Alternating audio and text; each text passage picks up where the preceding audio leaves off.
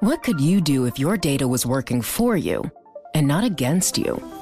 With Bloomberg delivering enterprise data directly to your systems, you get easy access to the details you want, optimized for higher level analysis, and financial data experts committed to helping you maximize your every move. Our data is made for more, so you can show the world what you're made of. Visit Bloomberg.com slash enterprise data to learn more. This is Masters in Business with Barry Ritholtz on Bloomberg Radio. This week on the podcast, I have an extra special guest, and whew, strap yourself in for this one. It's absolutely fascinating.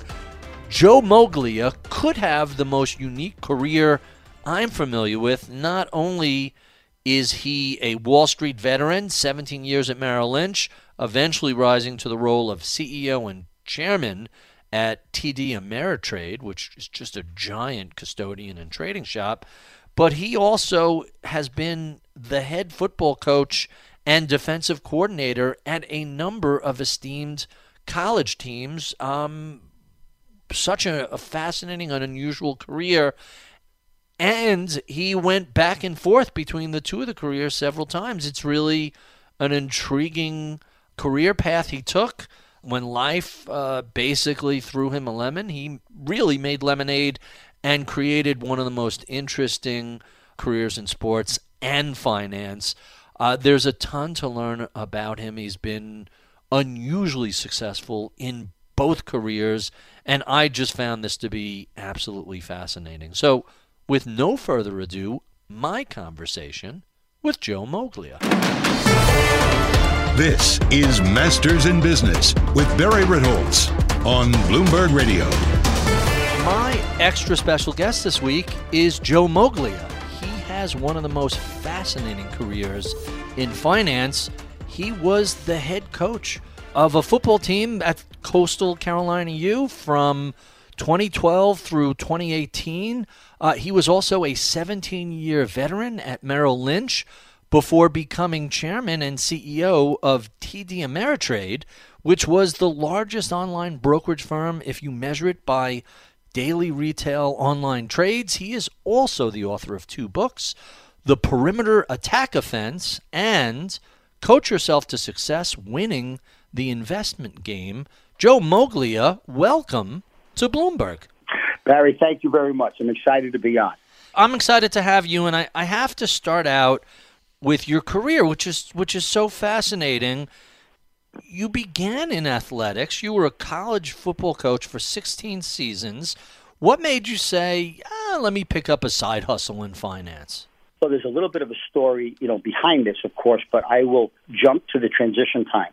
So I coached for 16 years, and uh, my it was 1981. It was my first year as defensive coordinator at Dartmouth, and uh, we had four children.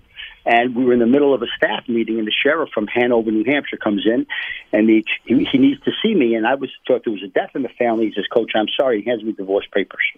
so I couldn't afford to live independently and support my wife and four children. So I got permission to move into a storage room above the football offices. Uh, I, I didn't mind that it was small, but it had no heat, and this is New Hampshire, so I could see my breath in the wintertime. I lived there for two years. Now, my goal as a coach, Barry, was one day I wanted to be head coach of a major, major school, you know, in Michigan and Notre Dame and Nebraska, whatever. But that was my goal. Well, that year, January 1984, in the Orange Bowl, Miami upset Nebraska for the national championship. And their secondary coach, Mike Archer, took the head job at LSU. And the following year, the defensive coordinator was going to the Cleveland Browns. And they offered me the opportunity to go down as the secondary coach and then later on succeed Oliver Dottie, the current defensive coordinator, as right. defensive coordinator. So I'm going from defensive coordinator in the Ivy League to defensive coordinator in, in the national championship team. I could not have a more perfect next step of my career. Could not have been more perfect. But, you know, a football coach works seven days a week, about 80 hours a week. Five months, you don't get a day off. That's literal. There's no days off. And, um, and especially back then, coaches didn't make that much. And I'm going to be living in Coral Gables, Florida, where my children are going to live with their mom in New Hampshire. And I couldn't afford to fly back and forth. So the most difficult decision I ever made was I turned down that job, but I didn't think I could do that job as a coach if I couldn't live up to my responsibility as a father. Right. But that also told me very clearly that means I can't stay in football. So I majored in economics, and I always had an interest in Wall Street. Uh, so I, I, I thought that I really wanted to pursue a career on the institutional side of Wall Street. Not easy to figure out, but ultimately Merrill Lynch gave me an opportunity in their institutional MBA training program. There were 26 of us, 25 MBAs and one football coach. And pretty much everybody said this football guy's not going to make it here. But ultimately, you know, the majority of those MBAs were working for me, and, and it wound up turning out okay. But that's the transition from football to Wall Street the first time. So, so you were at Merrill Lynch in the early 1980s at the start of a of an 18-year bull market. What was it like in those days? That was a very different world than the world of, of today, or even the world of the late 90s. Uh, I, I would agree. Now, I'd be after I went through my training program, uh, I became uh, an institutional bond salesman. So it was also an interesting time in the bond world because I didn't realize it up until then, but you take a lot more risk on your trading desk in, in fixed income than what you would have in the equity world. And rates were high, but they did, the bull market wasn't just in equities. The bull market was also in fixed income because rates were coming down. And uh, there was a tremendous uh, amount of things that, you know, I needed to be able to learn – but frankly, I already knew how to handle myself under stress. Uh, I knew how to listen. I knew how to have an impact on people. And I think I was, without question, a much better bond salesman because of my experience as a coach. So, so, so for me, and I, frankly, and I, I became a pretty prolific bond salesman. And then from there, I up moving into executive management. In the late 80s, Merrill Lynch had uh, a horrible $377 million uh, mortgage backed security loss and that was very significant. Plus, the time back then, 377 was very real money. But I think Wall Street was learning also that you needed your leaders, your real leaders, to be in executive management positions, and they just weren't producers that that, that wound up getting promoted. Uh, but my ability to learn what's going on in the markets, how critical fixed income is, the role of the Fed, all of those things, which have a significant impact on the equity markets, were all those things that I learned during that period. Huh. And and we'll talk more about the bond market later. We're we're arguably still in the uh, 40 year bond bull market that began back in the early 80s when Volcker broke the back of inflation. But let's stay with Merrill Lynch for now. You you were at Mother Merrill for 17 years. What was your last role before you departed? Uh, I had I was the first person in the firm to go from the executive management executive management team on the institutional side to the private client side. And um, before I left, I was responsible for all investment products, the 401k business, the insurance business, and the middle market business. So that's a pretty serious role, and it obviously prepped you to become CEO of TD Ameritrade. I think that was 2001. Tell us about the transition from Merrill to TD. What what was that like? Well, I think that I was leaving, you know, one of the greatest brands in the history of finance. Uh, we were, I, I think at the time, we, I think we were an $80 billion company. You know, we had, I think, 60, 70,000 employees in 47 different countries. We were double A rated uh, bond. And uh, I was going from a company that had incredible stability to a company that was blowing up as the dot com bubble burst. And um, uh, Ameritrade was losing a lot of money. The market cap had gone down to about 700 million. And I had done my homework before taking this job, and I thought there was probably a 10% chance we might go out of business, a 10% chance we might hit a real home run, but 80% chance no matter what, I was going to make it better. And then after I got there, I realized that I thought there was a 25% chance we'd go out of business. And one of the things that I learned pretty much early on I'm not an expert, that we were really a technology firm and a financial service wrapper. Right. And we needed to focus on what our core competencies were so we could leverage those into competitive advantages so we could be leaders in the market niches that we chose to participate in. And by doing that, uh, I would take half of, I, I got, we were in seven or eight different countries. I got out of virtually all of them. We were doing different businesses and different products. I got out of all of them. And I took that money, half of it, to offset offset the um, the losses that we were having, and the other half I poured back into our core competencies. And our core competency was transaction processing. Well, in the financial world, that's buying and selling stocks. And that was when we became, you know, very, very, very significant in that arena. And once we kind of got ourselves straightened out, the the recession after the dot com bubble burst was March 2000 to March 2003. And this is around the middle of that, and consolidation had not begun in the industry. And that's when I felt that was a significant opportunity for us. So, so let's talk about that period, that bear market. Um, market peaked March 2000, around 5,100. Did not bottom until October 02, and then again a, a second bottom in March 03 at about a thousand, down over 80%. Uh, I yep. have to imagine that you're running the hottest online training company at the time. Trading volume had to have really dropped off a cliff during that period. What was that like? Well, you, you know, Barry, kind of you can almost make a parallel to what's going on today. Back in the the '90s, when everything was going incredibly well for everybody, uh, the day trader, because of the internet, uh, became alive, and um, and one of the things that Ameritrade did, they really did everything they could. They tried to do a lot of other things, but they tried to focus on the day trader strategically that was not a great decision because the day traders, once the market blew up, per your reference, the day traders wound up going out of business. Right. So we needed to kind of restructure our entire business, but it was not to do something that we couldn't do. It was to focus on the ability to be able to trade, not the day trader, just an active trader platform. And um, uh, so, so at, at the time, the industry there was tremendous in the consolidating industry. There's far greater supply than there is in terms of demand, but but trades had certainly significantly dropped off. Uh, but by 2003, doing leading the industry in consolidation and uh, focusing on the emphasis that we focused on, uh, we start we started to do more trades than anybody else. You know success when you see it, or you think you do. The people in the spotlight: athletes, actors, artists. But what about the people behind the scenes? You know, the ones who make it all happen the lighting engineers, the sideline photographers, the caterers. They're small business masterminds. And if there's one thing they have in common, it's making their money work harder. That's why they have a business bank account with QuickBooks Money, where they are now earning a generous 5% annual percentage yield. Yes, 5% APY. Making your money work as hard as you do? That's how you business differently. Learn more about QuickBooks Money at quickbooks.com/5APY. Banking services provided by Green Dot Bank, member FDIC. Only funds and envelopes earn APY. APY can change at any time. Let's talk a little bit about how did coaching prepare you for running a giant financial organization? I think in terms of, um, I've often said that I was a much better bond salesman uh, I think, in a Wall Street executive because of my experience as a coach. And then when I went back to coaching uh, as a head coach, I think I was a much better head football coach because of my experience as a business leader.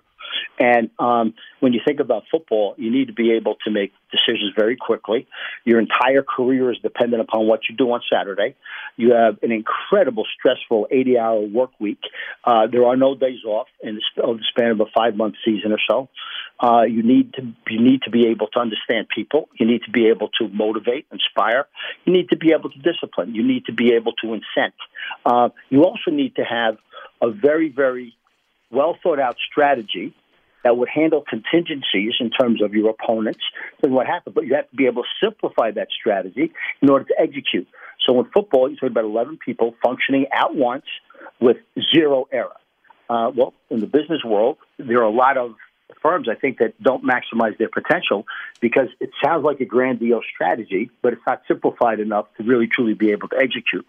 So if you take all those things together, um, and whether I was talking about football or whether I was talking about the business world, uh, they would really be the same principles, the exact same principles. The only thing that's different, Barry, is the product. The product of football is very different from the product of finance, but the principles behind running a, a good business, a successful business, being a good leader, and each are really the same. Huh. Makes a lot of sense to me.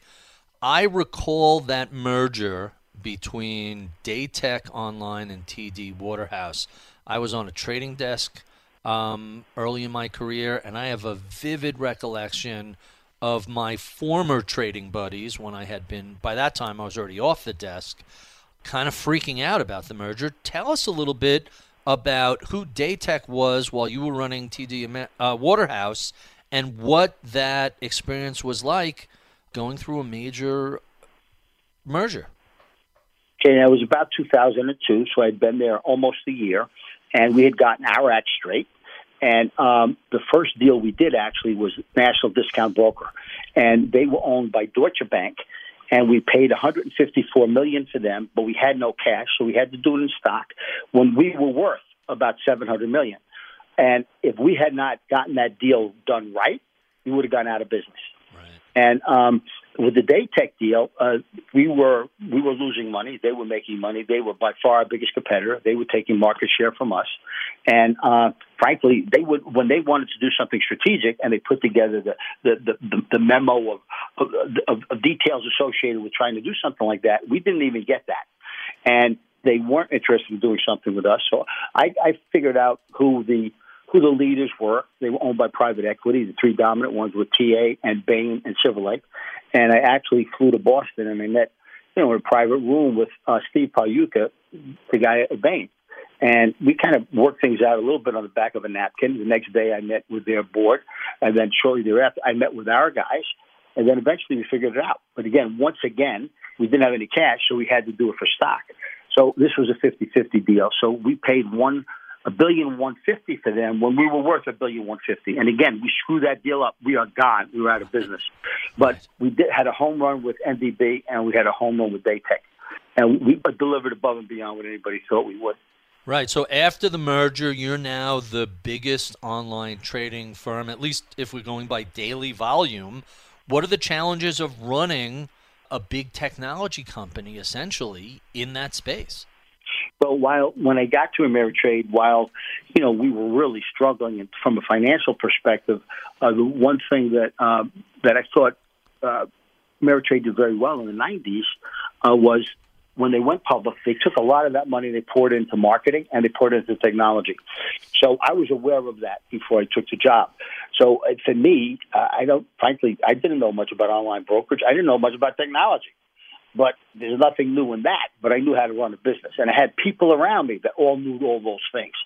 So I think, with regard to technology, I think you've got to be aware that you've got to be religious with your fervor in terms of making sure that you're staying on top of how can we break down, what the contingency plan, what's going to happen. There's a lot going on. How are we going to be able to do that? And you know, we needed the right people in, leadership roles, and we needed to make sure that we knew it was a real commitment on management's part. And as I said, we really weren't a financial service firm. We were really a technology firm and a financial service wrapper. And as long as you got your priorities straight, that certainly helped us out significantly over time. So, given that you weren't an asset management shop, you weren't charging uh, fees based on AUMs, what what did the revenue breakdown look like? You know, in between the dot com collapse and the financial crisis, that's about as modern an era of online trading that's separate from from today's era as I can imagine. What were the revenue sources? Was it strictly execution and trading, or were and some margin loan uh, lending, or was were there other uh, lines of revenue? Well, there are basically three ways that I think a brokerage firm can make money with regards to at least with regards to its trading. The first is the commissions you're charging, and the second one would be the uh, the way you manage your assets, which are the client assets on the balance sheet you know, what do you do with those assets? Do you invest them? How do you handle that? Uh, that became a big issue in 2008, of course. Right. The second way, and then the third way would be payment for order flow. So there'd be the three ways in effect that you can make money. Back then, back then though, the dominant, the dominant, um, our, our dominant revenue stream was for trading and our commissions.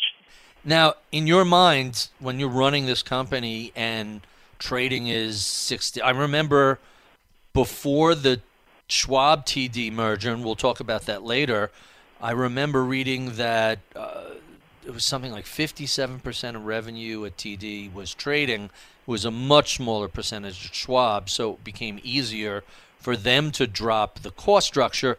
But in your wildest imagination, did you ever suppose there would be a time when trading would become free?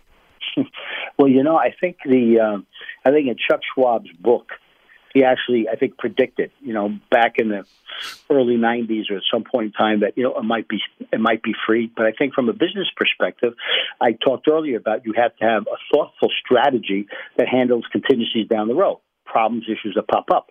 Well, there was no question. You just, you just look at the history that you know the um, uh, fees, commissions were being squeezed and squeezed and squeezed, and they were just going to continue to go down. So we always believed that there was a shot that one day there may be zero commissions, and we better be prepared for that. But we didn't want to waste all of our time on that because we really had businesses we got to run. But probably, I'd say, pretty much every board meeting there was some discussion. Well, almost every board meeting, there's some discussion about like what's going to happen if we wind up commissioners wind up going to zero, and um, and then eventually, of course, kind of we got to zero. And I think we got there faster than anybody anticipated when Schwab decided that to cut commissions to zero. But uh, but but we'll, there was always that. We always thought that that was that possibility. In my head, if I had to guess, I would have guessed probably that would have happened around 2025. So, I'm trying to think back to what it was like then, and I'm only imagining these board meetings. At what point do you look at margin pressures and say? we have to continue to get bigger, we have to continue to get more efficient, and we have to be the best user of technology of anyone. Otherwise, our business is at risk. Well, I think from the very beginning that was the principle. And I think that also the reason, part of the reason why I thought it was so important to to be, lead the consolidation in the industry was because no, you wanted scale. But I think the best answer to zero commissions is a real quality asset base. So the focus on being able to gather assets also became very, very important to us. So the consolidation helped us help help us with synergies, helped us with scale, help only helped our profit margins. It allowed us to grow market share. When we purchased Datek, we Ameritrade bought TD Waterhouse from TD Group, and that's when we became TD Ameritrade. Uh, but they also were big in the RIA business, and that was a business I really wanted to be in as well because I thought that that allowed us to go after the more serious, longer term investor. And uh, so, so you're, you're you're spreading your risk out over the different types of investors that actually out there, not just the trader or the active trader, but also the long term investor. And you're gathering assets while while we go. So uh, when we did you know, when, when we announced the Schwab deal, I think we were at about 1.5 trillion in assets. You know, when I began there, we had 24 billion in assets. So uh, making sure your technology was top notch, always testing it, making sure you continue to prioritize where you where you're going to invest capital, and the consolidation, growing assets. Uh, uh, was all part of the plan, and you know it was it was very very effective. Huh. Quite quite fascinating. So let's talk a little bit about this business of free trading. And, and I have to start um, with the obvious question hey, I, I learned in economics there's no such thing as a free lunch. Is free trading really free, or are there costs that we're just not aware of as, as traders? I think you've got to look at that from two perspectives. First, do it from the perspective of the trader. Uh, so everything's pretty simple. You go to your website, boom, boom, boom. You put in a trade. It gets executed almost always instantaneously, and you get you get you have to get the best execution at that moment in time in the marketplace, and all the time you actually get uh, you get price improvement. Right, that's what you see up front, and that costs you zero. Now look at the back end. Behind that, you've got gazillion dollars worth of infrastructure, technology, regulatory, many, many, many different things that need to take place. So when you do the trade, it goes through the broker right to the market maker. The market maker, in effect, has a spread. They have to give the client the best the best execution at that time. You decide as the broker how much price improvement you want to give them, and then you keep the rest in terms of payment for order flow. Right. So the way you pay for this is through the payment for order flow. So on the front end, the client really does get excellent execution, and he or she is paying getting it for free, but at the back end, there's tremendous expense involved as well as uh, uh, com- com- complexity, and that gets taken care of by payment for order flow. So, to simplify that, back in the days when it was eight dollar trades or ten dollars or fifteen, I, I think the last we saw was about seven bucks a trade. There wasn't that necessarily that payment for order flow. Were traders getting better execution, less spread going to the market maker? Back when trades had a, a fee attached to them? from the time I showed up at Ameritrade, you know, the number one priority is make sure we were taking care of our clients. So it was always a commitment uh, to make sure that they got uh, the, the best execution. Now, when you were making money back then, I'm sorry, when you were when you were charging fees back then, you did you got both. You got the commission as well as the spread and payment for order flow. But the client was still getting best execution, but they were paying eight dollars or five dollars or seven dollars or whatever that was. Now, keep in mind too, Barry, back then, you know, technology was not as good as it is 20 years later when commissions went to zero but it was good, but not the way it is today. I mean, obviously, technology improves significantly uh, from one year to the next, certainly from every two or three years to the next two or three years. So, so, so you had that going on. But with regard to that, the individual investor still would get price improvement. So when I stepped down, at, when we, by the time we closed our deal on the uh, we uh, on the payment flow piece that we were able to control, we, the we gave price improvement on a ratio of three and a half to one. So the client benefited three and a half to one times what we would have benefited from it. So this raises the question are custodians able to make up the lost revenue? Are they getting it from somewhere?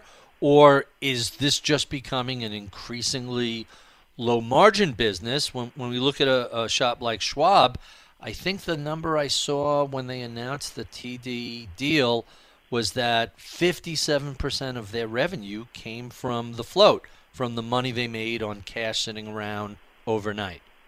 Right. So, so the way the way you make money, you can make money by your commissions. Now they go away. Then you have your payment flow, but then you have your asset base and the ability of any brokerage firm or bank to re- to take those assets and reinvest those is another way for to, to generate incremental revenue for that particular firm or bank. Uh, now, I think I think when you when you look at that situation specifically, uh, you also start to recognize then, you know, as as interest rates with higher interest rates, you know, you can you can you can take advantage of the yield curve there, where you might be paying 1% to the client, I'm going a few years back now, but you might be able to make 3 or 4 or 5% in the case of a bank, maybe doing a mortgage, in the case of us, investing in fixed income type securities. But you would, you got to manage that because it's your balance sheet. And you still, of course, have the liability to, to, to your client base. But they're the different ways you make money. I would like to add one more point. That's off trading. So keep in mind that that you want to be able to diversify from trading as much as you reasonably can. So therefore, the growing of the assets, the use of the IRA, the RIAs, the use of, of uh, uh, robo type portfolios and different asset allocation tools and risk management tools help you do that, help you be able to diversify. Maybe getting involved more with fixed income is another way to be able to diversify. So you want to be able to, to diversify your revenue stream away from trading. But with regard to the trading, you still make money in your payment for order flow as well as what you do with the assets. When you have very low interest rates, as we do today and have for a while, that's more difficult to do. Huh. So, what do you think of apps like Robinhood that have gamified the concept of trading, especially for young, young inexperienced um, people who are, you know, bored, stuck at home, and and Robinhood makes this kind of fun? Well, I think number one, I think it's great that we've got you know younger people coming into the marketplace, even if they're coming in initially as day traders. I think because those people are so wired and so connected and have played games themselves, but are certainly incredibly efficient with regard to what they have with regard to technology. I think the idea of gamifying that was, I think, probably a pretty good marketing tool. And uh, with the leadership that that the retail investor has, the day trader rather, has seen from the Reddits and the Ask Kevin's of the world, et cetera, uh, you know, they've been able to put on some pretty significant, pretty significant trades. The concern that I have is that, so I, I give the retail investor, I give Robinhood credit for that, but the concern I have is that think back to the 90s when the dot com bubble burst. There was significant day traders in the 90s they went out of business. At some point in time, we've had a pretty significant bull run here in equities the last five years. The last two, three years, you know, we've had some really good day trading going on, but at some point the market's going to turn, and and I think it's it's behooves the Robin Hoods of the world. Uh, Ameritrade does this. Schwab does this. Now it's Schwab. Schwab does this.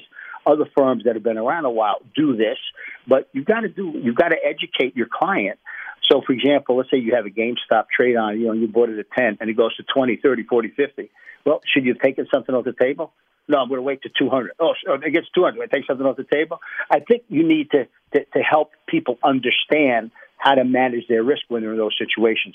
Because if the markets really turn around and go the other way for a prolonged period of time, uh, I would think that the fate of the day trader would be similar to what it was in the 90s. You know, that makes a lot of sense.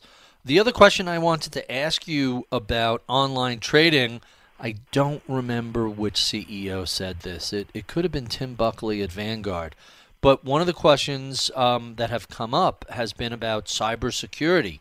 How much should this be keeping uh, the people running current trading shops up at night these days? How, how dangerous is the risk from hackers and others accessing accounts? And how much more work needs to be done to make sure that there's a increased level of cybersecurity for financial firms. Whatever the most is a firm can do, they probably have to increase that. Uh, so it's got to be the number one priority. I know when I was asked a lot of times, and using the term that you just used, you know, what would really keep me up at night? I mean, I knew we were doing a really good job with with executing our business plan, and I knew we were doing a great job with our numbers and with our people, et cetera, et cetera. But at the end of the day, uh, we're doing everything we can to make sure our technology is fail-proof. But we know we know that, that nothing's perfect. And uh, what happens if we get blindsided? What happens if we get a hacker? Now we we've got people that do nothing to try to hack into our system, so we can prevent hackers from hacking into our system. So this is not going away. And and and to me, Barry, the single greatest risk in the world today is terrorism. And terrorism can come at you a number of different ways, not just by flying into a building, but you know they can have a bio you can have a biological attack you, know, you can have a chemical attack. Uh, you can have obviously a nuclear attack, but you can also have a cyber attack. And the cyber attack is the one that probably scares me the most. Uh, so, from the United States perspective, in terms of just national defense, we have to we have to make this a number one priority. And every business uh, in our country and probably around the world that has serious technology uh, a part of what they do, and I, I think that should probably be everybody. You've got to be able to protect that and do everything you can to stay ahead of the game. And if you don't do that, you're going to fall behind. You can't afford to fall behind. You know success when you see it, or you think you do. The people in the spotlight athletes, actors, artists. But what about the people behind the scenes? You know, the ones who make it all happen the lighting engineers, the sideline photographers, the caterers. They're small business masterminds and if there's one thing they have in common, it's making their money work harder. That's why they have a business bank account with QuickBooks Money, where they are now earning a generous 5% annual percentage yield. Yes, 5% APY. Making your money work as hard as you do? That's how you business differently. Learn more about QuickBooks Money at quickbooks.com slash 5APY. Banking services provided by Green Dot Bank, member FDIC. Only funds and envelopes earn APY. APY can change at any time. Let's talk a little bit about your return to coaching. What made you decide to go back into football? When I stepped down in 2008 as CEO, and that's when the firm asked me to be chairman, um, we had had a 500% return for our shareholders, and we outperformed every financial firm in the globe then. And in 2008, when the world was blowing up, and that includes the financial crisis, but when the world was blowing up, we got it right. We didn't do any of the things that everybody else did. And I said, part of that is, as I mentioned, I grew up in the fixed income world, and I push the envelope. I'm always pushing it. I'm very, very aggressive, but never to the point where you cross a line, and never to the point where you cross the lines too aggressively, i.e., with leverage, where you potentially put your institution at risk. So we got it right. Uh, so I stepped down in 2008, and I, I had been working pretty uh, in my father's fruit store since I was 10 years old, and I, I, was, I was ready. I was ready to kind of take a break, and um, but because we had done so well, um, frankly, I had never been in more demand in my career, and there could have been some very, very significant opportunities, but I, I didn't step down to take other opportunities. Um, and then I got a call from a group of alumni at Yale telling me that uh, the football job may be opening and would I be interested? And I remember literally, I was in a hotel in Vermont, and I remember looking at my telephone and putting it back to my ear and said, "Guys," I said, "You know, I have a coach for over 20 years." They said, "We know that." but we spent a lot of time looking at the skill sets that are required of a head coach. We think you not only have those skill sets, but you have better advantages other people don't have. And I said, there's only one problem. What's that? Well, in 135 years of college football, nothing like this has ever happened. And uh, somebody like you is not going to be hired unless they sign off from the president. And a typical president in academia may be very, very smart, but they're not risk takers. They're not risk reward people. But think about it. Think about it. And I really did. And I really did. And I spent the next six, seven months tr- truly, truly, you know, examining my conscience. This is something that I wanted to do and uh, looking at the pros and the cons. And it hit me that, number one, at this point in my life, while there were a lot of other things I could do would would I, I not get greater would I not get greater satisfaction by going back to football and really having an impact on on helping a, a six, uh, 18 to 22 year old boy really kind of growing up and becoming a man. And I didn't think I could do anything else that would give me greater satisfaction. That number two, and I think this was subconscious. I, I didn't acknowledge it out loud, but I do think it was subconscious in hindsight that you know, I left football uh, to go to Wall Street when my career path was on, was on a great path uh, when my career was on was a great path. And um, uh, and I, I think without question, had I gone to Miami, I think had I not gone to Wall Street, I think I would have been a major college coach at you know the biggest schools in the country, and I think I would have been very successful doing that. And and and, and maybe there was a piece of me that you know wanted to take a shot at that. Huh. Really interesting. So before I asked you how being a football coach prepared you for a career in finance, let me flip that question. How did running a big technology and finance company prepare you for your reentry into coaching? I think with regard to, I think, think in, in, in the business world, uh, we, were, we were always so aggressive. And we're trying to. This is true also of the divisions I was responsible for at Merrill Lynch. So aggressive and, and try, trying to do as much, much as we can. To me, it wasn't so much the bottom line; it was maximizing your potential. So if you can earn a dollar, and or the street expects you to earn a dollar, and you come in a dollar ten, everybody's patting you on the back. But I would want my executive team to know was the dollar ten the most we could do, or should we have done a dollar twenty? Uh, and, so maximize your potential, whether it's football or business, what was always a priority of mine. I certainly felt that strongly in the business world. The second piece of it that that in order to do that, in order to have you know thousands of people and you know multiple things going on, you had to absolutely make sure you had the right people around you. Period. You had to make sure you had the right people around you that bought into what you believe in, and people that you count on and trust. Uh, and you had to be willing to make tough decisions if that wasn't the case. I think you also then needed to be able to definitely, absolutely delegate to those people. And again, I said before, you needed to have a sophisticated enough strategy to handle contingency down the road, but simplify it so you can execute. Every one of those things, Barry, were things that helped me become a better football coach. So my number one priority was hire the best possible people I can. They got to buy into my leadership philosophy. They got to buy into what I'm doing. If they don't, they're not going to be part of the program going forward. And I am a world class delegator. And if you are running my offense or you're running a defense or whatever your particular job may be, I'm expecting you to do that. And I'll do what I can to help you. And of course, during a game, certain decisions the head coach has got to make. But I am counting on you to be able to do that. Very, very similarly to what I did did when I was on Wall Street. So, so you have you can't micromanage. Uh, and you've got to have the right people in the place right, that you delegate to, and then, frankly, you monitor progress. Huh. So here's a question that I guess is obvious, but I'm just thinking of it now. There's a 20 year gap between your two coaching stints. How has the game changed? How have the student athletes changed? How has the technology and the officiating changed? How different is college football today from back when you were a coach in the late 70s and 80s? So first of all, you know, they simple thing they they took the hash marks, they brought them to the middle a little bit, so you had in effect a wider field. Number one, number two, the game has certainly sped up. You know, very few people even huddle up today. Now we did that too, but that was a that was a two minute drill, and we needed to handle that both offensively and defensively. But the only time people really did that was when they were in a two minute drill. Now pretty much everybody does that. Um, I think that when you look at sets that existed then, by by that I mean formations. Uh, you, typical offense today is very much spread out across the field. That wasn't always the case back then. So the game's faster. There, there, there's more. Uh, uh there, there was more uh, a combination, I think, of passing and running, probably more passing, um, and the and the speed of the game. Now, I think today there's also more of an emphasis placed on schemes, whereas when I coached first time, there's probably more of an emphasis placed on fundamentals.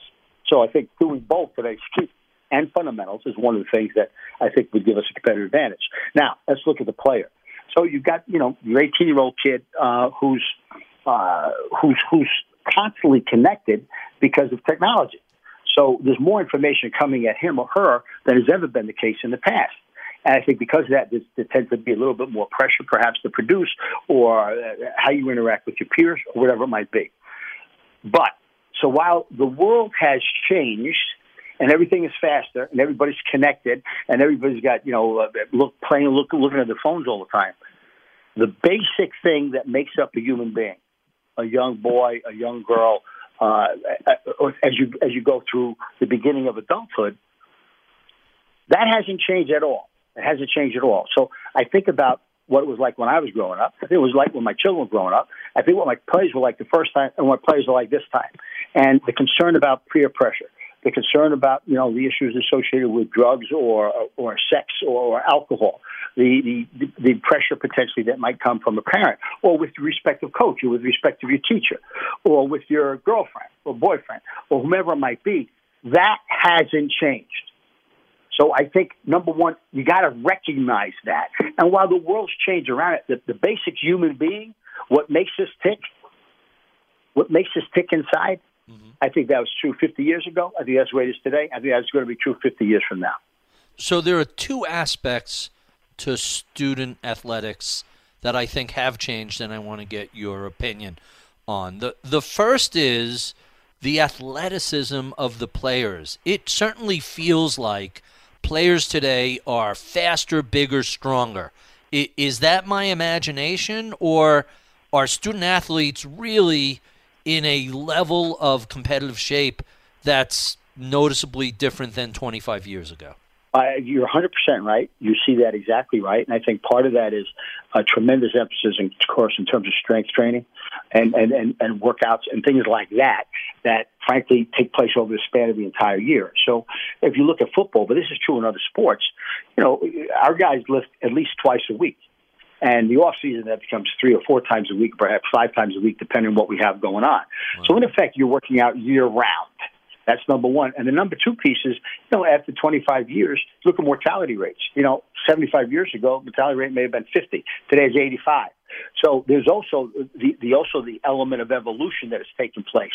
You know, the typical person, a little bit fast, a little bit stronger, a little bit larger, a little bit maybe a little bit smarter. All of those things, I think, uh, have taken place over time. And then the second issue that came up over the past couple of years is the concept of uh, the NCAA and student athletes demanding control over their image, control over um, how how licensing is done with their names, and even student athletes getting paid. What what are your thoughts on this area? Well, uh, being a business guy, you know, Barry, I certainly I think you got to follow the money and you got to pay close attention to that. Mm-hmm. And um, uh, so I think if, if you really understand money flow and how it works, a lot of times it's not that you can, not that you're a soothsayer or a fortune teller, but you can kind of tell what's going to ultimately happen. And with regards to this, to, to preface it for a moment, when I went to college, I was married, I had a daughter, I had to pay every dime of my education. And we have about 125 guys or so on the team. Well, only 85 of them have scholarships. That means we got 40 guys on the team that are that do not get aid and they treated exactly like the other guys, and they got to work just as hard as the other guys, and they're not getting money. So you would think then to be able to provide a student athlete with uh, room, board, books, tuition, you know, is a pretty significant thing. But the TV contracts are so significant, are so significant today that the amount of money a Power Five school makes from their league, from their conference, just in football alone, is astronomical. Uh, far greater than, let's say, what the entire athletic budget would be at Coastal Carolina. So, so with that amount of money, and look at coaches at the Power Five level getting paid four, five, six, seven, eight, nine million dollars, and schools being able to get rid of a coach and not have a problem with a ten million dollar payout, and then hire another guy for six, seven million dollars a year. there's a lot of money there, and I would suggest that a lot of that money is actually being wasted. So for the student athlete to raise their hand and say, "Hey, I'm entitled to some here," and I think the NCAA could have been could have taken a far greater leadership role in this, right. but they didn't. And um, uh, so, so, so at the end of the day, I think I think this is part of evolution uh, that we're moving in this direction as student athletes. Uh, now, I think the majority of the states, I think, have already voted that uh, you know student athletes can get paid for the use of their image, uh, and I don't necessarily disagree with any of that. So I think that's the way of the world. I think that's the way the dollars are going. Are there enough dollars to go around? So I can appreciate that's happening. So if it's going to happen, take a leadership role in it. Uh, the issue, the concern that I have, is that this becomes easier to cheat. So if you go back in the 70s, the 60s, and the 70s, it wasn't uncommon to give a, give a player money. Uh, it wasn't common, but you know you're doing that in effort to be able to recruit them. Uh, certainly, it happens in all sports, but probably especially basketball, where you really only need one guy to really make a difference in, in the ultimate team. So, but then then you saw what happened to SMU. You saw what happened to a couple of other programs when when when they got the death penalty. So uh, the, the, the, the NCAA and college football has really been very, very strict with that over time. Well, now if individual players can get paid on their own because they're using their image, or there's enough money to go around, and the student athlete is getting some of that, um, I worry about how that gets controlled. I worry about I worry about uh, whether or not teams and there's so much money involved, as I pointed out a minute ago, so much money involved, there is even more of a propensity potentially to take advantage of that. And by that, I mean crossing the line and cheating. So I, I hmm. see I see an uptick in that, which is a negative.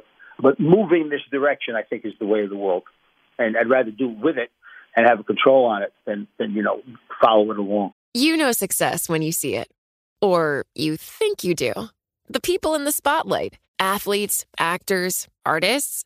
But what about the people behind the scenes? You know, the ones who make it all happen. The lighting engineers, the sideline photographers, the caterers. They're small business masterminds. And if there's one thing they have in common, it's making their money work harder. That's why they have a business bank account with QuickBooks Money, where they are now earning a generous 5% annual percentage yield. Yes, 5% APY. Making your money work as hard as you do? That's how you business differently. Learn more about QuickBooks Money at quickbooks.com slash 5APY. Banking services provided by Green Dot Bank, member FDIC. Only funds and envelopes earn APY. APY can change at any time. Um, since we're talking about getting paid for um, playing, let's talk about getting paid for coaching. I, I read something fascinating in, in USA Today um, as part of the Coastal Carolina cutbacks, you agreed to forego your salary and accept a dollar just as a formality, making you arguably the best bargain in college athletics. How, do you respond to that? I think even with my salary, I was a pretty good bargain for college athletics. But I think at a dollar, at a dollar, that's a deal. My, uh, with with my with a dollar, I think especially with my background and and uh, I take incredible, incredible pride, in in being a football coach. I'm not just a football coach, and um, with the university that I'm associated with, you know, uh, whatever I can do to kind of participate in that or help, you know, I want to be able to do. So, so we were in the middle of a global pandemic, of course, and a lot of people had to sacrifice, and uh, you know, I thought it was only fair that I gave up my salary. And that also, given your background in finance and management it really raises the question what do you do for the college over and above just, and I know it's a full time job, but just being a coach? I kind of picture you as being able to pick up just about any sort of role and run, again, not to mix metaphors, but run with the ball on just about anything you could possibly do for the school. Well, I think one of the things that, you know, I certainly had a, had a close. It was Dave DeCenzo, our previous president, who just stepped down recently. Um, that you know, he was the guy that, frankly, uh, put his credibility on the line by hiring me. So we always had a good relationship, and he and I would meet relatively frequently and talk about different things he had going on. I was always happy to give him my opinion. Um, I was I was somewhat instrumental in in, in uh, the current president that we had that, that just officially began in January. Uh, uh, Michael Benson, and uh, the the guy has an incredible academic resume. Frankly, the best the best of anybody we have on campus. He's a true scholar. He speaks multiple languages. He plays multiple, multiple instruments, but he's also an athlete himself. His children are athletes, and he very much understands and believes and appreciates the significance that athletics can take uh, in, uh, in, in, uh, in a university life. So my titles today having stepped down in 2018, my titles today are I am executive advisor to the president, and he and I probably try to have dinner every couple of weeks and talk about what he's got going on. And again, he's new, so he's making a lot of changes, and he all his decisions. But we'll talk about a lot of that. And then on the other side, I'm chair of athletics, but the only thing, only responsibility I have in athletics is football. So football does does report directly to me, and so they're they're my they're my two roles. But I think uh, President Benson, especially, would not hesitate to use me in different roles. For example, maybe visit the board, talk about different things, etc. Uh, so I, I'm happy for them to, to, to leverage whatever my experiences may be. Before we get to our favorite questions that we ask all of our guests, I, I have a curveball I want to throw at you. And it's this quote from Roger Staubach, which is It's unlikely that any other candidate has ever been as remarkably successful in two unrelated fields of endeavor, football and finance, as Joe has been. So, so tell us about your relationship with Roger Staubach, who, by the way, for listeners who may not be familiar with uh, his history, not only was he a spectacular football player, but he also built an amazing commercial real estate business that was sold for, I think, half a billion dollars, like a giant winning transaction. Tell us a little bit about your relationship with Roger Staubach. You know, to add one point there that I think is worth adding as well, Barry, that you know he also played at the Naval Academy where he was the yes. Heisman Trophy winner. Then he went on to serve our country as a graduate of the Naval Academy. So he missed about four seasons or so as a, as a pro football player and still had the, and still had the career he had. So when I decided that I want to go back to football, I, I recognized that I wanted to be able to reach out to as many people as were practical that I thought maybe could give me some insight. And one of those people was Roger. Now, one of my friends from Omaha, uh, former Admiral uh, Bob Bell, uh, he went to the Naval Academy around, around the same time that Roger did, and you know they were friends. So he made that introduction, and I went down to Dallas to meet with him, and we became friends. It wasn't uncommon for us to have dinner or breakfast if I were in town, and I, he never hesitated, you know, to to to talk to me if, if I if I reached out for something. So so so that so that ability for me to just have access to him by itself was, I think, really really terrific. And as you pointed out he's the one guy too that had, but not as a coach. He was a player. That there's a difference there, but certainly understands the world of football, whether it's collegiate or, or pro, and then certainly understands the world of business because he was incredibly successful there as well. So he was a, a, a, very, very bright guy, as you would expect. So he was a wonderful resource for me to, to for me to be able to reach out to. Huh, really, really quite interesting.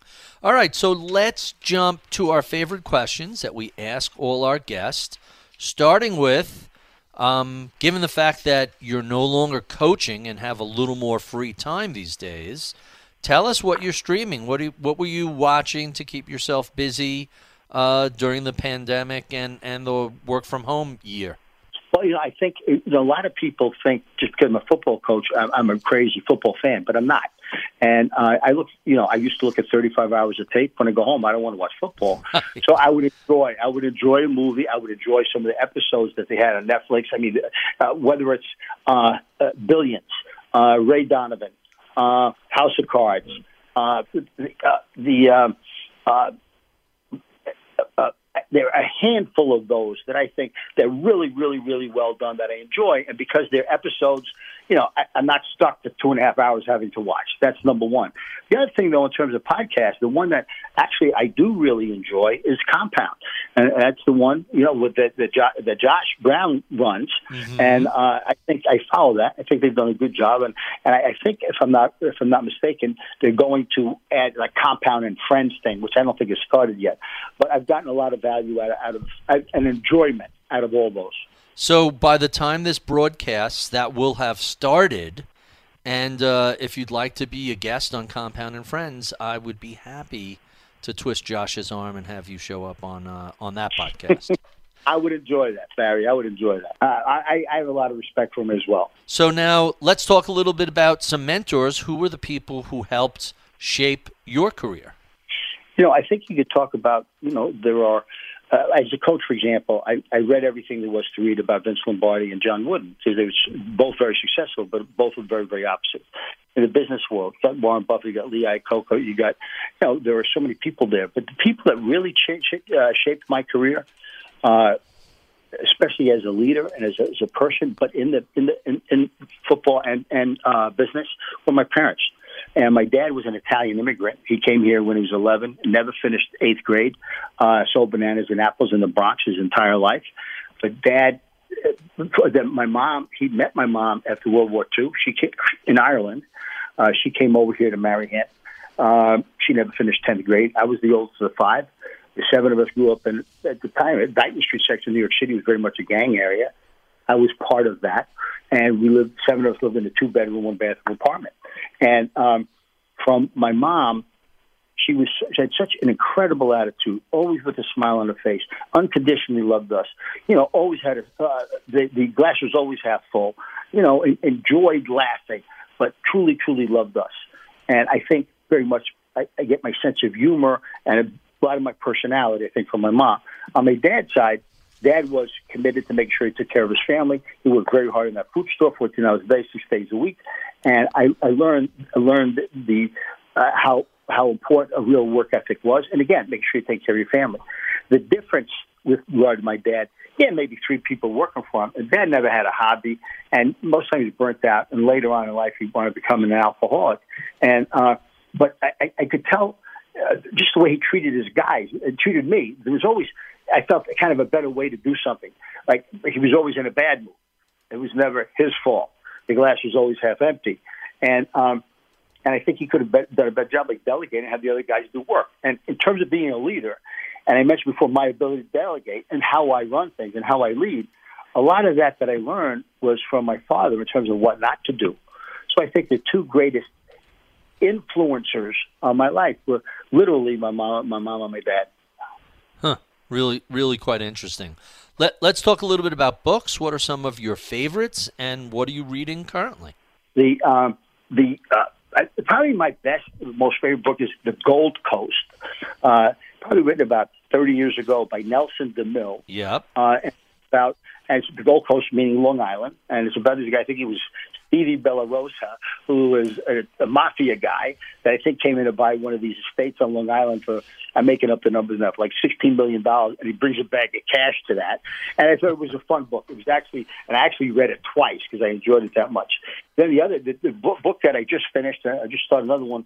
It was Walking with Ghosts by uh, Gabriel Byrne, and um, I, it, it's, it's his memoirs, and he's really a very, very, very. I've always respected him as an actor, but he's really a very, very clever writer, and I've got, gotten a lot of joy out of that. And then what I'm reading right now is Barack, you know, the one by Obama. Sure. And this is a long one, and I'm only about 130 pages into it.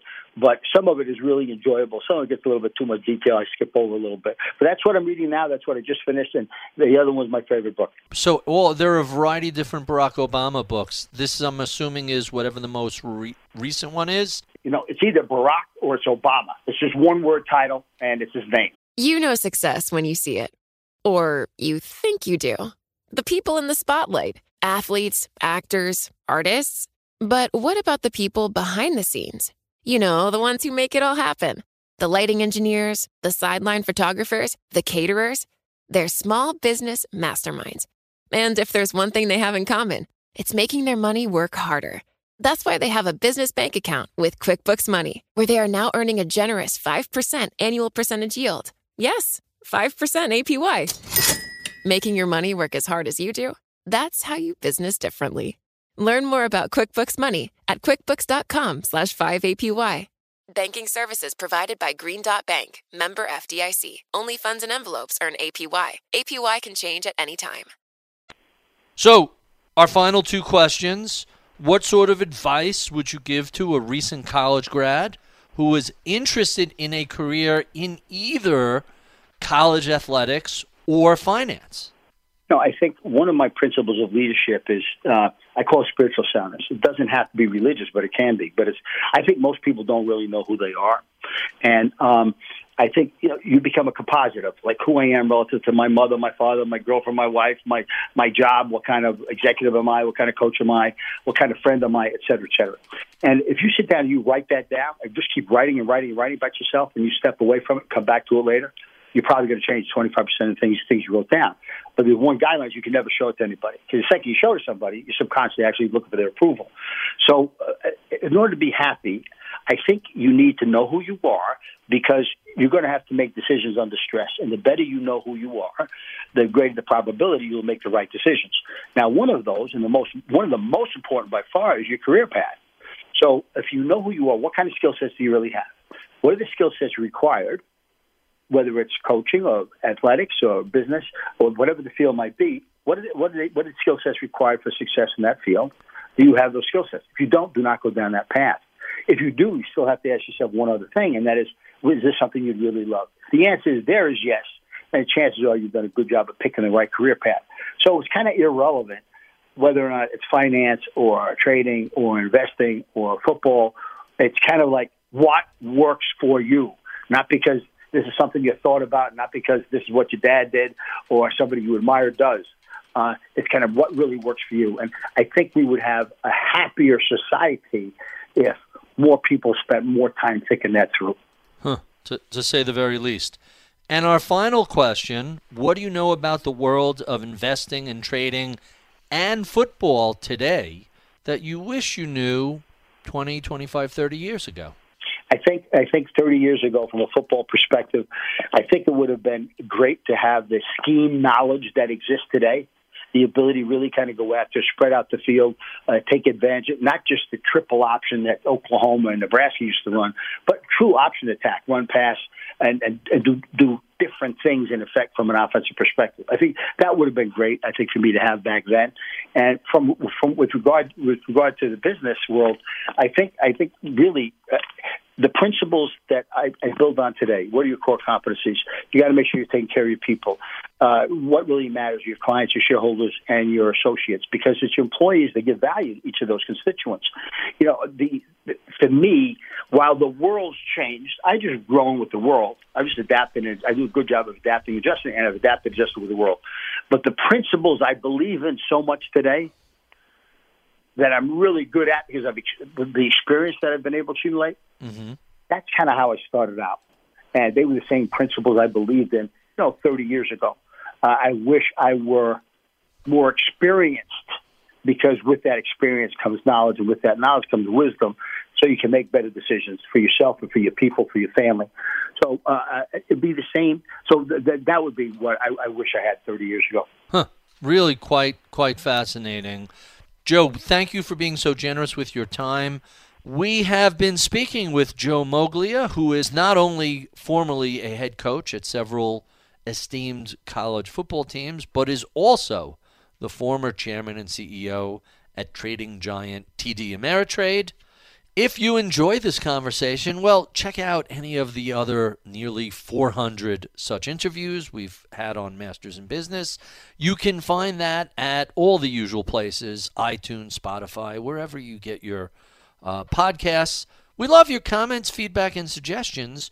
Write to us at MIBpodcast at Bloomberg.net.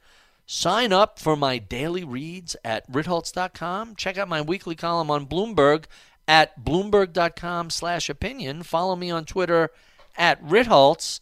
I would be remiss if I did not thank the crack staff that helps put these conversations together each week.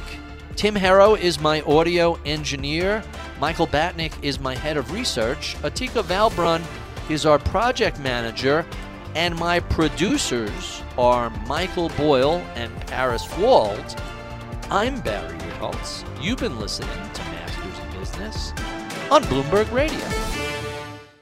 The countdown has begun. This May, a thousand global leaders will gather in Doha for the Qatar Economic Forum powered by Bloomberg, held in conjunction with our official partners, the Qatar Ministry of Commerce and Industry and Media City Qatar, and premier sponsor QNB. Join heads of state influential ministers, and leading CEOs to make new connections and gain unique insights. Learn more at QatarEconomicForum.com.